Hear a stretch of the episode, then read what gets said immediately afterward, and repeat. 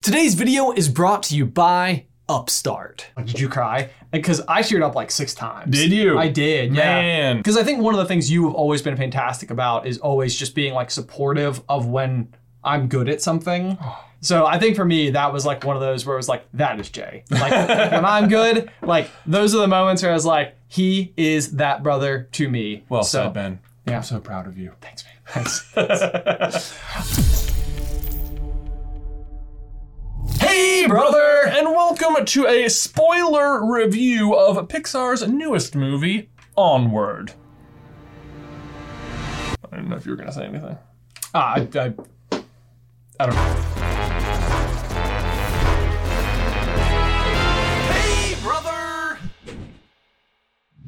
Guys, before we dive on into the review, I want to give a huge thank you to today's sponsor, Upstart. Unfortunately, there is no magic spell that you can use to instantly get yourself out of debt, no matter how much of your heart's fire you can muster. In some cases, student loans and credit card debt can have such high interest rates that even if every single month you're making your payments on time, it never really feels like the mountain is getting any smaller. The good news is Upstart is a fantastic tool that you can use in the repayment process to make each payment more efficient and effective to knock that mountain down. By consolidating those loans into a single fixed payment with a fixed interest rate, you can make bigger steps each month towards getting back on level ground. If you'd like to learn more about how to get strategic with getting out of debt, be sure to go to upstart.com slash SCB. Again, that is upstart.com slash SCB to figure out just how low your rate could be. It only takes a few minutes. Link is in the description down below. Pixar's Onward, kind of an exciting time in the world of Pixar movies. Like, it is the start of getting back into what I think Pixar does best, which is telling original stories. I agree. They were like, we're done with the sequels for Right. the foreseeable future, which has been a really exciting thing. And also just exciting because how's this going to fit into the Pixar theory? We got to work all that out. Right, I think, and this one does pose a very, very interesting challenge. Uh, I think coming into this like particular movie, we had a couple of different theories and discussions that we could probably touch on today. Yeah. Uh, one of which was the idea that like, what if Onward is Andy from Toy Story's imagination? Right. So Uh, we sort of put that idea out there a long time ago as if this was Andy writing a book or something Yes. in the future. But more specifically, I think it's just as possible that this is not his novel, but his uh, game of Dungeons and Dragons. Very, very, very possible. Very specifically that. yes, yes. The the Dungeons and Dragons thing. Yeah. Um, I'm I'm actually very curious to see in the in the scheme of all things the effect that it seems like Strange uh, Stranger Things has had on the renewal and interest Ooh, in of Dungeons, and Dragons. Do you think Stranger Things has spurred on Dungeons and Dragons, or do you think that the writers of Stranger Things just have their finger on the pulse enough to know that Dungeons and Dragons was growing in a really Like they they caught it like mid surge. yeah like, like, like, while it was like, on the up and up. are, Are they representative of the popularity, or are they responsible of the popularity? my immediate inkling is that they're responsible for it. Okay. Um, although that being said, I do feel like general internet culture and uh, fandom, nerddom, all that type of stuff Mm-hmm. is something that is expansive at the moment in a massive, massive way. Like the the barriers to what at one point in time someone would have thought like made them nerdy, quirky,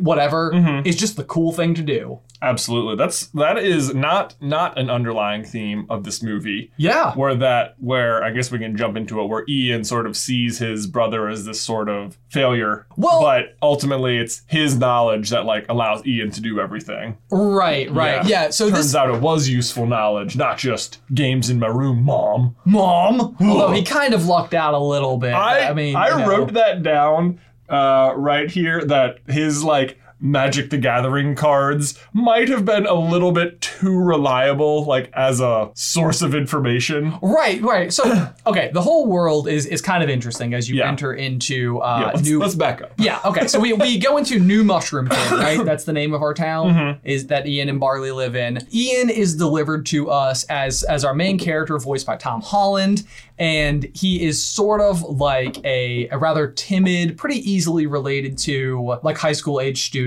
Right. Who, who is a little bit socially awkward. He's he's kind of scared of the world. Right. And, Uh, and we're seeing that, you know, kind of through his half hearted attempt to merge lanes and then also Right. invite people over to his house for cake. Yeah.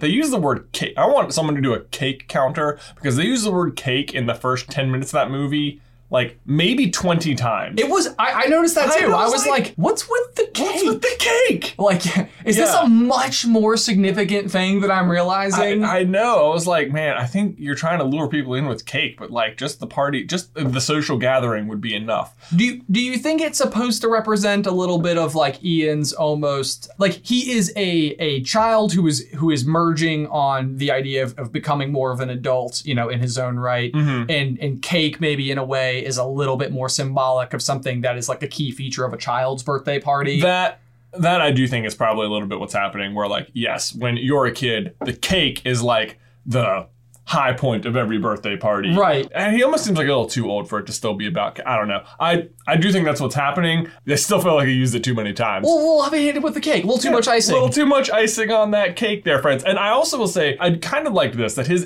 insecurities uh, seem to l- largely be in his own head. yeah. You know what I mean? Like, he was so nervous about going to talk to these kids and he had to like write down what he was going to say and he just wanted to invite them over to his party. And at no point are they like turned off by him at all. They're Yes. just like, yeah, absolutely. Of course we want to come over and hang out. That, that'd be great. Cool. Where is it? Yeah, no, exactly. Yeah. This is word for word what I wrote down. Is I said that for one, I liked Ian more than I was expecting to, uh, which I think is strange going into the movie with like being kind of unsure about how you feel about your protagonist. But I said that he falls into the trope of that awkward kid in high school that is more in his own way than actually incapable. Like he is this kid um, that like really all he needs is like the nudge. He needs he needs a couple of moments where there's a positive feedback loop to understand that like he can do stuff. yeah. And and throughout the movie, I think that we see that really I, I actually think it's very well done where he he sort of like noses his his way into like trying things. Yeah. And getting like a little more confidence. And then by the end, you know, he has like his really cool yeah, his big magic fight there Yeah. at the end, which was really cool. I really It- like the the final fight. Yes, and that was something that I thought the movie did really really well was having all of the different components of the movie working together in a way like everything fit together really nicely. Yes, I feel like the movie is extremely well written. Like no sentence is wasted. Yeah. like every sentence comes back to pay off again later in some way. Right. Every little thing they show you on screen ends up meaning something. Right. And I thought that was really well done. Exactly. Well, and I think that that's uh, even with each spell, one of the things I really liked about it. So, like as as Ian is sort of like come to terms with this idea that you know he he has some type of magical ability inside of him, uh, and then Barley is sort of like his coach. Mm-hmm. Yeah. You know, which is which is kind of cool because the best coaches are always the guy who couldn't quite do it because they had to work harder to learn how to do it Right. than the person who's naturally gifted. So Yeah. I was like, that adds up. That adds Yeah, up. it was a very cool like two halves of a whole story going on where Barley literally, if he was the one who had the magic power and discovered the staff, like he would have been immediately so good at it. oh right. but right. like he had all the knowledge, but none of the none of the capabilities, whereas Ian has all the capability and none of the knowledge. Right. I might not even be able to get through this sentence, but like one of the things that I loved, which by the way, I loved the character of Barley. I thought he was my favorite character in the movie, but the kind of excitement that he had for his younger brother Mm-hmm. being so capable Yeah. was something that like I felt like hit me square in the feelings. Like it was Yeah. it was one of those like because with someone who had been in that position where like this whole idea of like this magical world and Dungeons and Dragons and wizard staffs and stuff, the idea of like getting one and then finding out that like the next most adjacent person in your life possible is the one who can use it Right. is absolutely circumstances for massive jealousy. Oh yeah, that I do love that about Barley is that not once in the whole movie is he jealous Yes. of I- Ian's ability to do magic, even though he is like loves it. Right, know, right. and he, he- he's like, yeah. he's so proud of him. He's like, my little brother can do magic. And he's Yeah. like, and he's not faking it. There's never a moment where the whole time he's actually been quietly like, man, this is really hard for me to like, you know, Right. watch you do the thing I love or something. Like, Yeah. so I thought, I thought that was really cool. And then of course paired really nicely with what the ultimate, you know, idea of the movie was with him sort of being like this guiding force figurehead for, for Yeah. him throughout his life. Sort of the the father figure for Yeah, him that right. he never knew he had. I think there are a couple of decisions that they made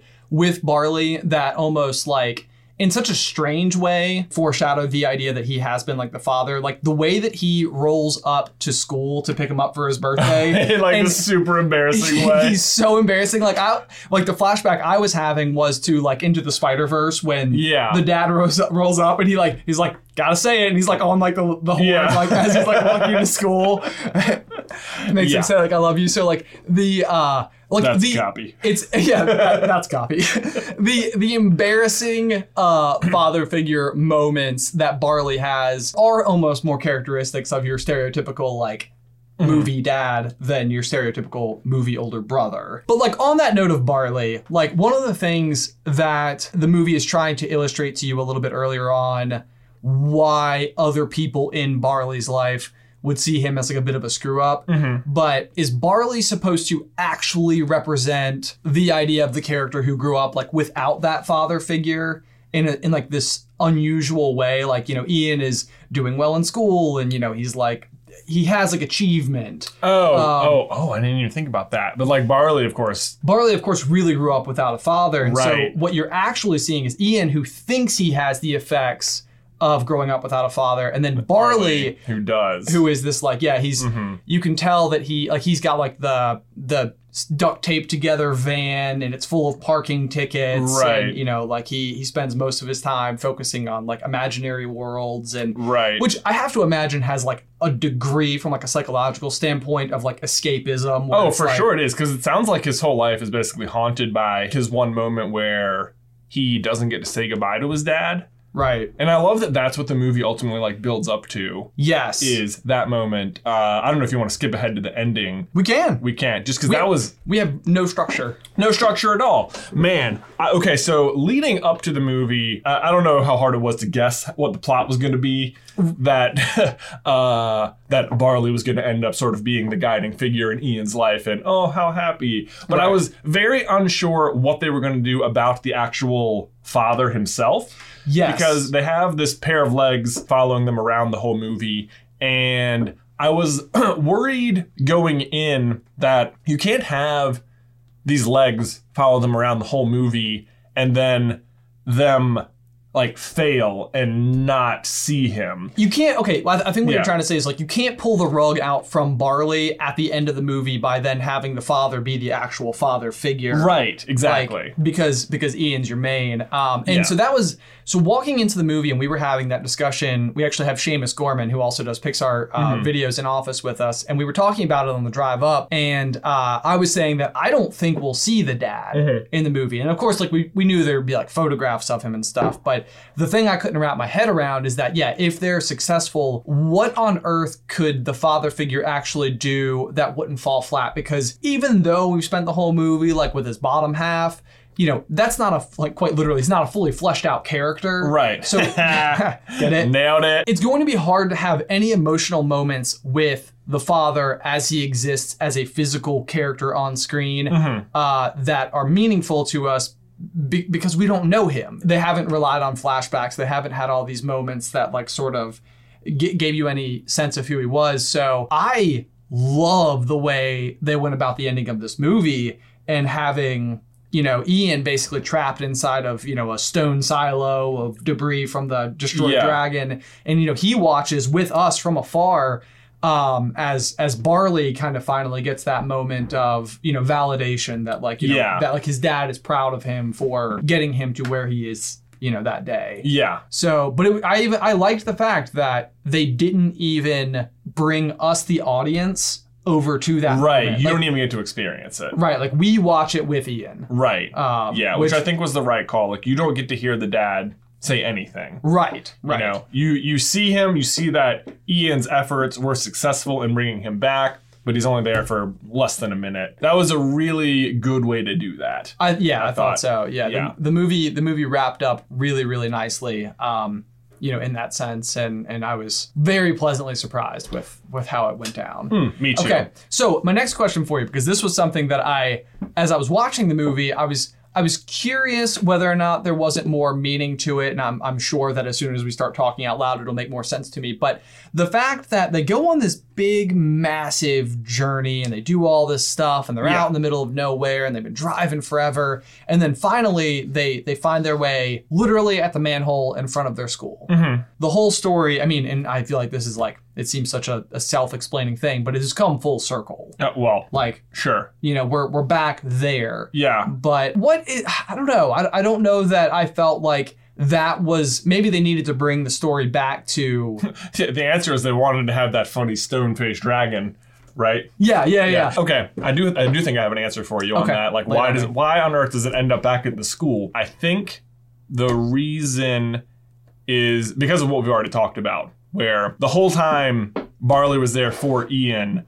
And it was like right in front of him, and he didn't realize it. And sort of the same thing with the Phoenix Gem. It's like, oh, the whole time it was right in front of you. oh that's cool Yeah. that's cool so like the phoenix gem was there it was there the whole time. right Yeah, I don't think it totally made sense. I don't think it like narratively makes sense for that to have been right there. Like I like the symbolism there, but I don't like that they went on this huge epic quest and adventure and the fact that there is all these puzzle pieces that did accurately lead them to this thing and there were trapdoors and things and it turns out they could have just walked across the street like it seems the trapdoors and all that stuff was just pointless A little know? bit, yeah. I mean, and I think that that's like a little bit of the like the journey is the destination type of thing. Oh, like, that is. I wrote that exact sentence down. That I think is pretty much the point of the movie. yes, I guess they did need the little cross thing to put on the thing at the end. So maybe you you did need to go through the whole thing. But Right, right, right. Yeah. mm-hmm. Okay, so uh, the Phoenix Gem, the only thing that I thought was kind of strange about that, I mean, ultimately it's a plot device. It's it's the almighty important thing.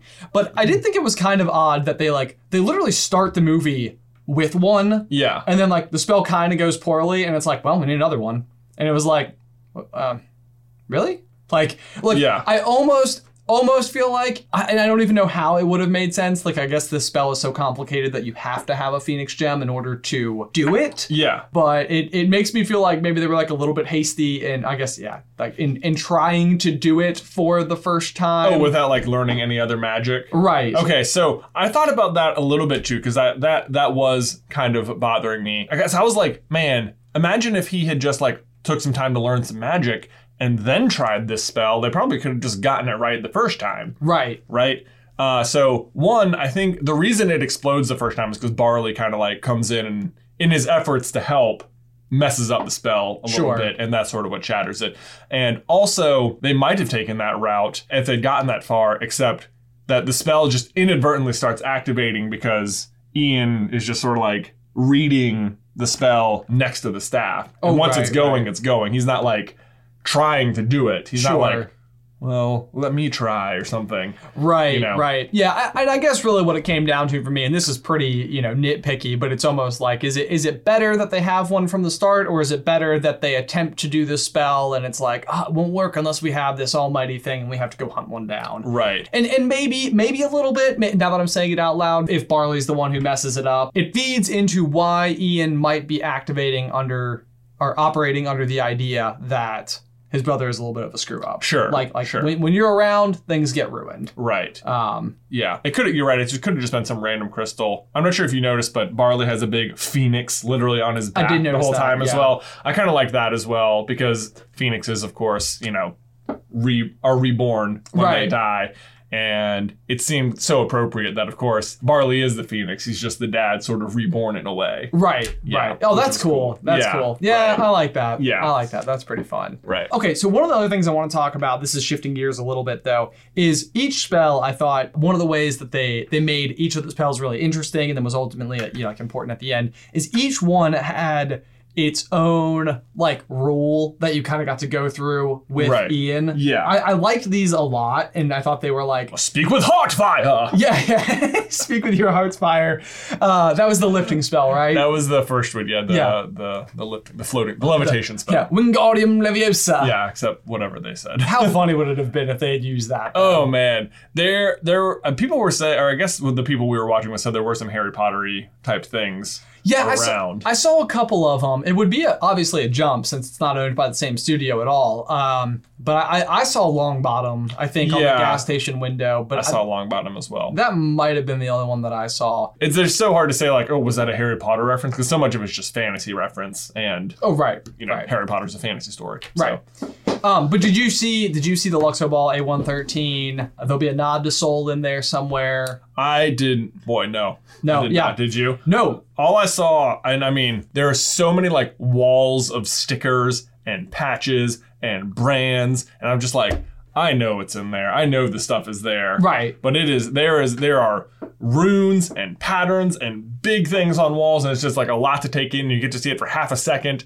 and I'm sure they're there. I saw one of the buses said like 2913 Oh, or something instead of 2319, Yeah. which I was like, yeah, is that is that is that a Monsters Inc. joke? I don't know. it's so close for it to not be perfect. I that It's know. like it's like what happened? yes. Right. Like Yes, how do you pick what those numbers happened? at Pixar and not realize to use 2319? Yes. That's Maybe what I maybe was they'll wondering. fix it for the home cut. Maybe they will. Maybe Yeah. they'll just switch it around. Right. We'll never right. know. Okay, so what else did you like about the movie? Oh, well, I liked the mom. I thought Yeah. she had a much more involved role than I thought she was going to have. Yep. Which I suppose shouldn't be much of a surprise because she's voiced by Julie Louis Dreyfus. Right. Kind of a big Not deal. a no name actor. Right. Yeah, kind of a big deal. On that note, though, one of the things I did think was interesting about the mom is that she herself didn't seem more motivated or driven by the idea of seeing her husband who prematurely passed away.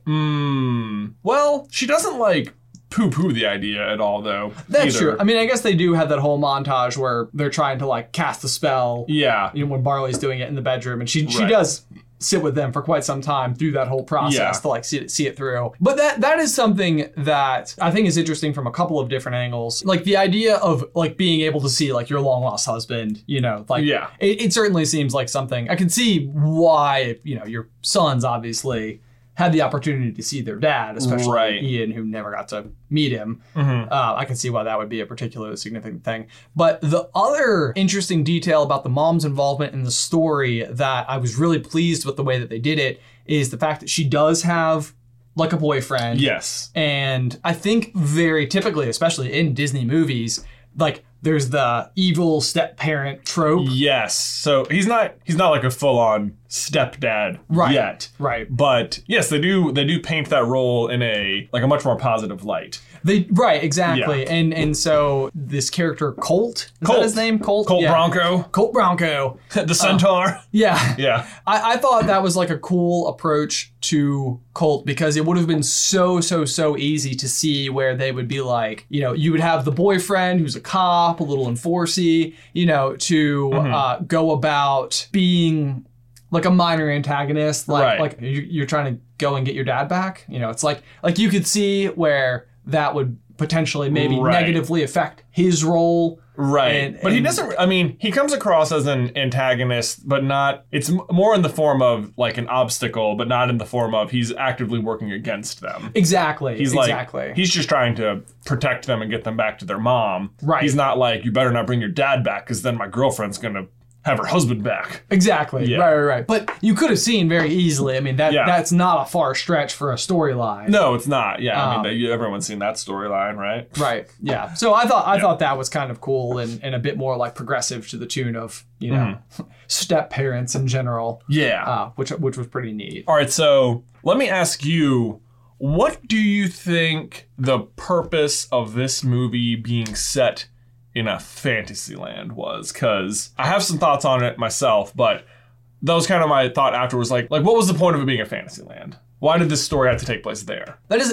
it's an interesting question to to bring about. I mean, I think on the one hand, you have to create a scenario where the idea of magic is like viable enough to present the circumstances in that somebody would be able to spend one last day Sure. with their dad. And uh, a bit of the the backstory there is the director Dan Scanlon of uh, of Onward, I believe, as a child had a very similar experience where. Um, Oh. after he was like a teenager or something, I believe somewhere in their in their like home files, they found a tape recording of Oh, no way. yeah, would- oh no, I didn't know that. yeah, which is pretty crazy. So Wow. it was kind of like I think in a very similar context, he had that experience where he was able to like put a cassette in and like listen to his dad talk, which would be an Mm. experience you know that he had not had.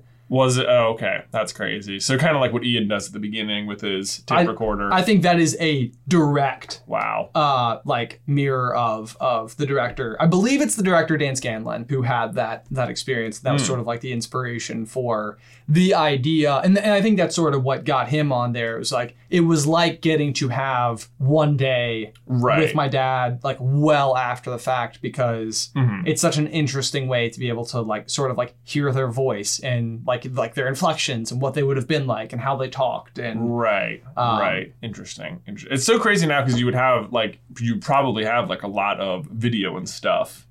it would be different of, now. Like yeah, your father or something.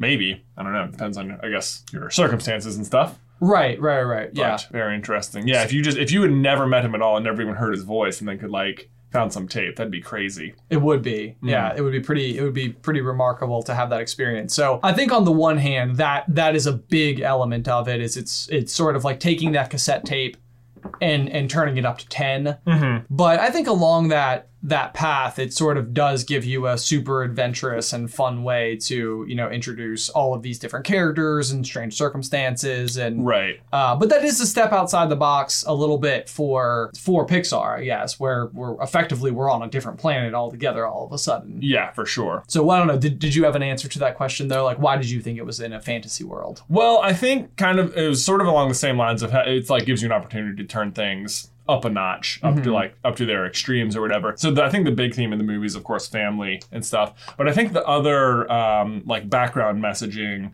was kind of like anti screens. Yeah. You know, is that is that fair? No, I think that's I think fair. I. it- I, I think even down to the fact that they literally had, you know, Ian's phone broken yeah, right at the start of the journey. Right at the So start of the journey, whole journey yeah. takes place with him.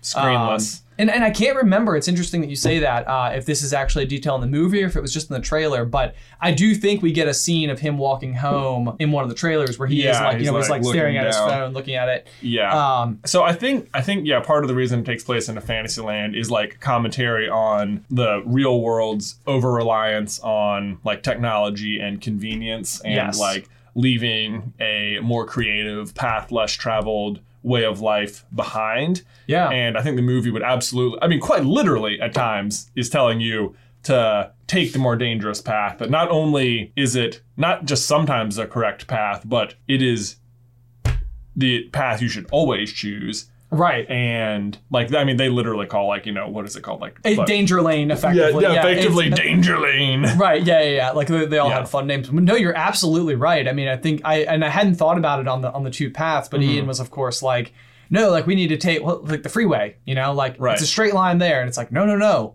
we need to take the squiggly line, Right. You know, and and that that is interesting because that's that's the whole concept of the movie. You're right. It's magic once upon a time was Yeah. this thing that was prominent and everywhere and, and it's strange to think about it this way but it was almost like it literally got phased out because other conveniences outdid magic right it'd be like you know if you if you had the wizarding world of Harry Potter if you know you had a bunch of these like wizards marrying muggles and them going to live together and them realizing like I'll send it now and they'll be like no just text them cool yeah we'll be there at 7:30 Oh, right Be like, yeah yeah God, that was so fast and then like just sort of like eventually realizing like I don't know if magic is the fastest way right Yeah, or like the best way, or stuff like that. And it, yeah, I think so. Part of the reason it takes place in Fantasyland is like it's easy for us to say like, well, it's just the natural progression of things. We invent more stuff. Of course, we're going to take.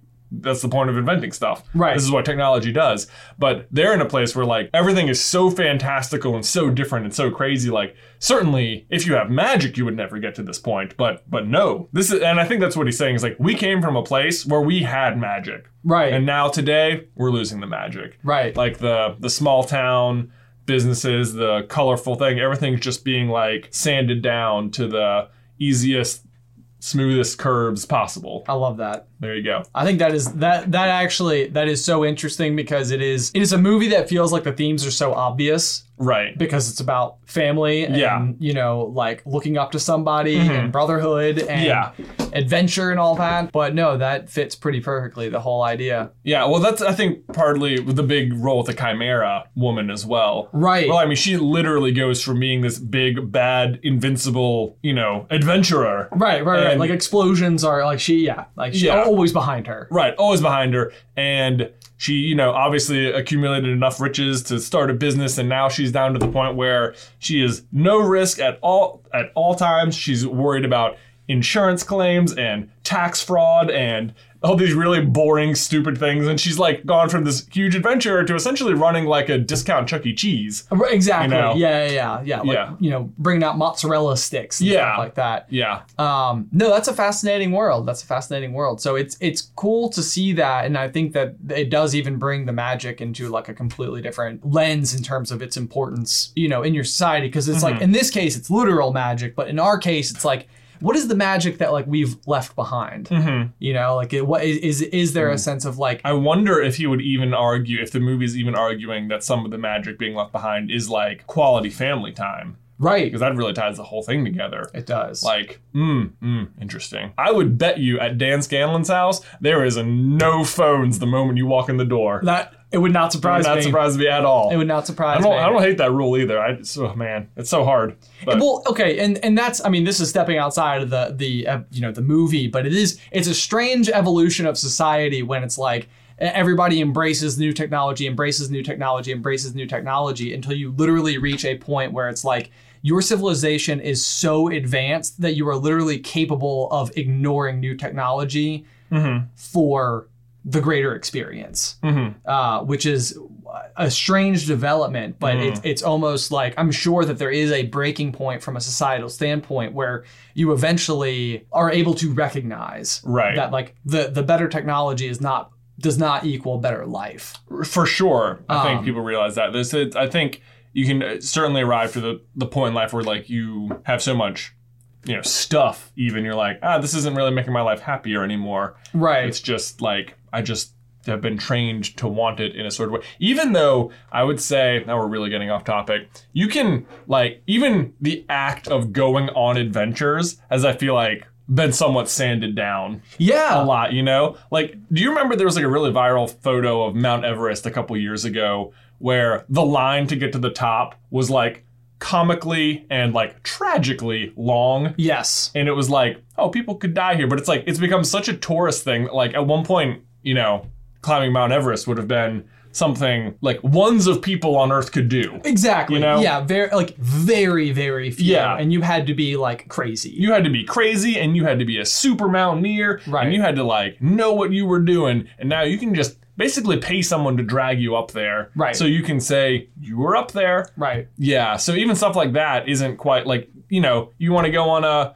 backpacking trip through the himalayas um, well maybe you can do it by yourself but i bet you could also pay a Oh. tour- tourist guide to go take you on it There's a Groupon for yeah, that. there's a Groupon for that. You know, Right, it's yeah. like yeah, they're they they've yeah, it's mm, it's about maybe the maybe the real messaging of this movie is just really anti-commercialism. Maybe, maybe, Mm-hmm. yeah. Well, and I think even to your tune of the adventure, like I think when when Barley shows up and he's like, "We're going on a quest," Yeah. it's almost Ian's like, "Who's got time for a quest?" You know, Yeah. like like it, it is almost like we the audience are even like, "Yeah, like that a quest, like that's gonna take forever." Yeah, you're like like you're listening to Ian explain to him why the straight line is the better path, and you're like, dude, he has a really good point. You have a very strict time limit, and there is a direct path. Like, what are you talking about? Right. Yeah, obviously he's wrong. But Obviously, he's wrong. Yeah, yeah. It's it, it's hard to argue with why is the straight line not the best way to do things. right, yeah, but obviously the movie turns out that way. So I guess it's just encourage you to uh take the to not take the path of least resistance. There you go. Yeah, maybe maybe your key takeaway from watching this very review on your screen is is on us- your screen. on your screen is us encouraging you to go on an adventure. That's right. Like how soon could you do that? How who who could pick up a phone right now and be like, "Hey friend, adventure. Adventure. How Leave hard your is that? phone. You should do it. You should do it right now. Mm, yeah. Should, should we go on an adventure? we probably should. We got work to do. Yeah. No, more screen stuff to make. More screen stuff to make. Please subscribe. Please subscribe and hit that like button and leave comments. They're good for the YouTube algorithm. Okay, so as as we move into the, the final moments here, before I ask your score, there are there are two things that I want to bring up also that I that I super liked about this movie. One of them was the gelatinous cube. Oh my gosh, they set up the gelatinous cube a couple of times, and after they said it, the first time he said it, it was like, a, okay, that could just be a funny thing he said. Right. But after the second time Barley mentions the gelatinous cube, I was like, if they do not show us a gelatinous cube in this movie, They delivered. and they delivered. I They thought did. it was hilarious. That- it was so it was so funny that like because it totally feels like like if you were playing like a trading card game or something, which I bet there is some type of like large oh, for sure. yeah squish cube or something. Uh, it would be like, and I'm going to play Gelatinous gelatinous cube. Um, yeah, Uh, bring it. Um, So I, I love the gelatinous cube. I love that they like made it the joke a few times, and then they, they like brought it in and like Yeah. and at that point in time we were all in on it. We were like, oh yeah, Yeah. that's dangerous. Watch it. Uh, the other thing, this is like the most small but thing that I thought was so ridiculously satisfying, is the way that Ian's pen went across the paper. Oh. when he was crossing This stuff is out. that's one of those hilarious things where you're like, the animation is so good that even though we're watching a movie with magic and elves and you know bridge trolls and gelatinous cubes, the way the pen worked on the paper was the unrealistic part. It was too satisfying. it, was, was so- I mean, it was extremely satisfying. Well done to whoever animated that. Thumbs up for you. You get a pay raise. I have no control over that, but you should. That was- You should- you should. That was good. So Send let them me this just video. tell you, no one who has ever owned one of those clicky pens that has four clickers on the top has made such a nice, satisfying line on a sheet of paper before. it has such cheap ink. they have such cheap ink, and they have to fit four things in that one tube. And Ian, he's just like a master of switching between them, using them for different, you know, purposes. Oh man, really, really good, really good sound, really good movement. Yes. And I would, to be honest, I would pay extra for a pen that wrote that well with the four clickies. Yeah, You know, it's like I understand that like you you might cost yourself out of some things. It's like who's gonna pay fourteen dollars for New- a pen that actually works? official office pen. Yeah. Ma- Everyone must use. Everyone must use the clicky Alright. pen. If someone has a good one that they recommend, be sure to let us know. Yeah. Yeah. I feel like there's just the one. Everyone knows the one. Everyone knows the one. Yeah, it's got black, green, red, and blue. Yeah, Yeah. yeah. Okay. I think we had when we were a kid that may have had nine colors. Well, yeah, I remember was- we had a jumbo one. It was kind of like fat and weird. It was. It didn't, I don't think it worked well. And to be like, does this one work? Mm, only pink works. Okay. Well, do I want to write in pink? I don't know. Maybe it was the opposite of ergonomic. Is really what it comes down to. Yes, not very comfortable to write with a uh, Okay. huge chunky pen like that. So Rotten Tomatoes critic score at the moment is eighty three percent. Oh wow. Yeah. Interesting. So we have seen this movie. Um, a- a- this was actually not even like a special screening because we're YouTubers or do this type of thing.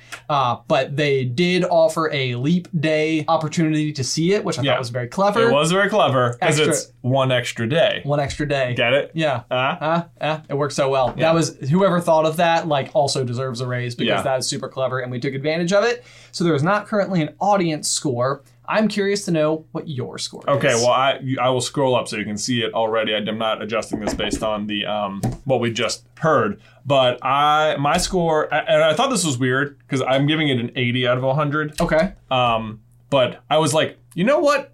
Eight out of 100 sounds right, but eight out of 10 sounds like too high or something. Oh, But- interesting. But, I think yes, 80 out of 100. So it sounds like pretty pretty similar there. Yeah, yeah, yeah, Yeah. No, that's it's so so right on cue. My my score for it, I may- maybe I liked it more than you did. Oh. Um, It sounds like okay because I was really worried going in because uh, in case you don't know, my wife just gave birth to twins six days before this movie came out, and knowing it was going to be about them spend, them trying to spend time with their father, and it was like two brothers, I was like, oh my god, this is going to be this is going to be really emotional. right. But um, I think it sounds like maybe the person it was most effective on was the younger brother. Yeah, Yeah, which is what you are. which is what I And am. so I am. I would feel more. I guess more of like the Barley slash father um, figures in the this particular narrative. and but- and I, I do think that's a very interesting note of it because like at the end of the movie, I was like, did you cry? Because I teared up like six times. Did you? I did. Yeah. Man. And it's strange though because you are not like Barley. No. um like in some ways you are like in terms of like being like a very encouraging older brother and stuff but it, it was odd because of that like because i had the same thought i was like it's gonna be really interesting to see how this goes because you know like it's a it's a very like brother based movie yeah. but i think that for me there was a lot of the moments of like looking up to your older brother and like the support and i think that's why like the idea of because i think one of the things you have always been fantastic about is always just being like supportive of when i'm good at something so i think for me that was like one of those where it was like that is jay like when i'm good like those are the moments where i was like he is that brother to me uh, Aw. and so I think that definitely you're right though. Maybe it is one of those things where from from my perspective, the little brother's perspective, I I was Ian, Mhm. you were Barley. Right. Um, Well so, said, Ben. yeah. I'm so proud of you. Thanks, man. Thanks. that said, so I I am I'm pretty close. My score was an 84. oh, okay. Um, so not like your new favorite Pixar movie. I, I do not think it was my new favorite Pixar movie, but I will say that I enjoyed it the whole time. Oh, I enjoyed it Um, the whole time too. I thought it was. Here's what I will say. I, why I didn't give it like a, a higher score is I thought it was exceptionally well written, and I thought they did so many things right, and they made all the little things matter, and all the little things paid off. But I also didn't find myself thinking about it at all the next day. Like it didn't. It didn't like stick in my mind the way that other Pixar movies have. I was like, that was really good. All right. Yes, and I I think I think I had like a little bit of that. Like I think movies like Inside Out and Wally. Uh, I think even The Incredibles, you know, like I think a lot of those moments, a lot of the Toy Story moments, are things that like I, I that like my resting mind will reach for, and I, I will like go and think about it. Up would be another one. I think the way that I came home with it is I think it's probably a top ten Pixar movie for me, Probably. um, but not a top five. Mm, okay. Um, so Okay. that was that was sort of where I ultimately landed with it. But I did thoroughly enjoy the movie the whole time. Like I, I wasn't thinking about anything else. I wasn't like worried about outside stuff while I right. was in the It's theater. totally engaged. It totally engaged. Yeah. Yeah. So that was that was my experience. Super liked it. I think yeah, 83 is probably I think that's about right. yeah. I'm curious to see what the audience score is though. Yeah. Oh, me too. Me Yeah. too. And again, guys, don't forget to go and check out upstart.com slash SEB. Get out of debt faster and more efficiently. Link is in the description down below. Guys, thanks so much for watching. As always, please remember to leave a like on this video if you haven't already and subscribe so you don't miss any future movie reviews from us. If you want to see our full Toy Story 4 review, you can check out this video right here. Or if you'd like to see the complete Pixar theory, you can check out this video right here. But until next time, bye!